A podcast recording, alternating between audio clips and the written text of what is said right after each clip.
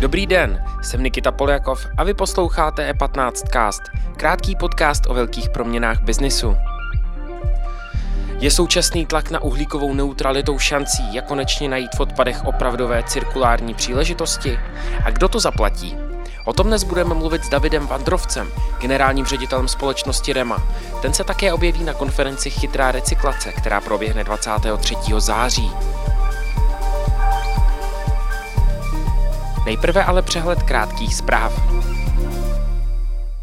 Očekávané zvyšování úrokových sazeb Českou národní bankou není podle ministrině financí Aleny Šilerové příliš šťastné. Návrh státního rozpočtu na příští rok už totiž počítá se zahájením konsolidace veřejných financí. Podle Šilerové růst sazeb citelně zdraží obsluhu státního dluhu. Navíc stoupne tlak na růst mest a zkomplikují se soukromé investice. Podle guvernéra ČNB Jiřího Rusnoka je ale další zvyšování úrokových sazeb nutné. Českým nábytkářům se letos podařilo zastavit propad poptávky. Ten byl daný tím, že zákazníci dávali v minulosti přednost levnějšímu nábytku z dovozu. Tři pětiny domácí spotřeby nábytku z posledních let připadaly na import, především z Polska a Číny.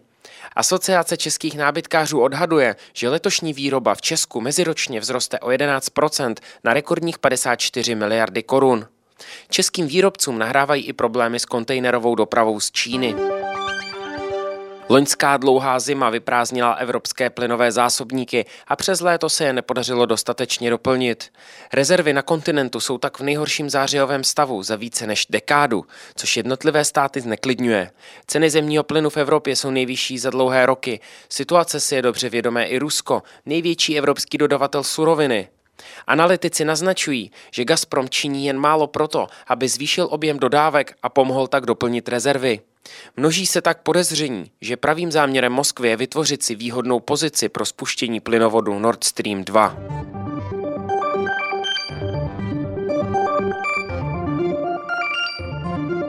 Více informací najdete na e15.cz.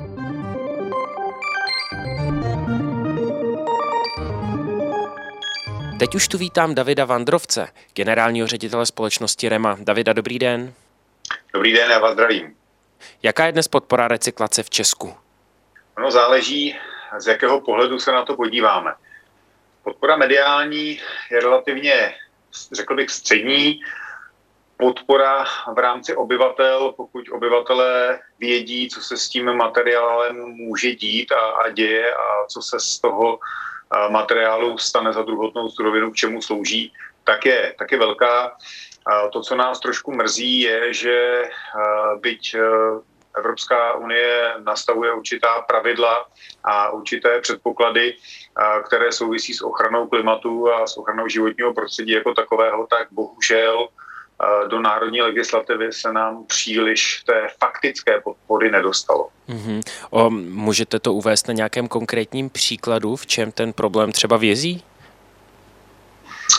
A mohu to uvést e, například na aktuálně novém e, zákonu o odpadech, který je účinný od 1.1.2021, kde došlo naprosto v pořádku a v souladu s představami k eliminaci nebo k minimalizaci skládkování. Skládky by neměly být používány tak intenzivně, jako byly používány do dneska. Což se chtělo, ne? Což se veřejně tak jako... To se, to se, ano, to se chtělo, a nicméně došlo k tomu přesunu nebo k tomu omezení s myšlenkou přesunu k materiálové recyklaci. Bohužel ono došlo k odklonu od skládek, ale už ne k příklonu toho materiálu k materiálové recyklaci. A cestou toho materiálu je ještě energetické využití, kde se logicky eh, stala ta faktická věc, že ta dražší recyklace je velmi eh, náchylná k tomu, že bude nahrazena tou levnější variantou energetického využití. Spalování toho odpadu. Spálení. To znamená, místo tak. toho, když to přeložím do jakoby jak svého jazyka, tak místo toho, abychom recyklovali, třídili ten odpad a druhotně ho využívali, jak ho prostě spálíme, což není úplně správný asi ani asi pro životní prostředí, ani asi pro, řekněme, životnost toho materiálu, který ho můžeme využít víckrát. Je to tak? Máte naprostou pravdu. Tím cílem celého toho konání je vrátit ten materiál zpátky do výroby. Jako druhotnou surovinu ho poskytnout výrobcům, aby z něho něco nového vyrobili. A problém však zůstává v tom, že e, doposud neexistuje faktická podpora poptávky po výrobcích e, z recyklátu nebo z té druhotné suroviny. A, a samozřejmě pokud není poptávka, není ani ta druhotná surovina tak ekonomicky zajímavá a pro ty výrobce. A v okamžiku, kdy dáte proti sobě e, výrobek, který je který je recyklovaný nebo s obsahem recyklátu a proti tomu postavíte výrobek z primární suroviny a ten výrobek e, je levnější, tak je to, tak je to problém. Mm-hmm. A Češi jsou, píše se všude, že rádi třídí. Proč se takováhle mentalita nepřenáší, řekněme, na úrovni firm a na úrovni celého systému, když my jsme jako jednotlivci a rodiny vlastně takový zodpovědní vůči tomu? Nechybí dostatek incentiv, pobídek pro, pro ty firmy, aby do toho šly. Pořád pro ně výhodnější tedy kupovat prvotní ty suroviny. Já si nemyslím, že je to o, té, o tom nastavení eh, té cesty, zejména pro firmy. Já si myslím, že je to o každém z nás.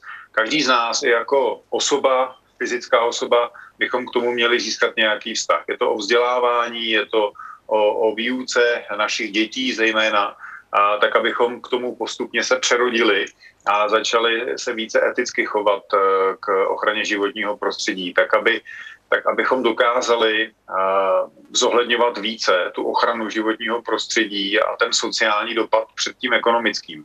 Ona pokud se na to podíváme čistě uh, z principu fungování korporace nebo, nebo nějakého nějakého obchodního modelu, tak cílem, cílem podnikání je vytvářet zisk.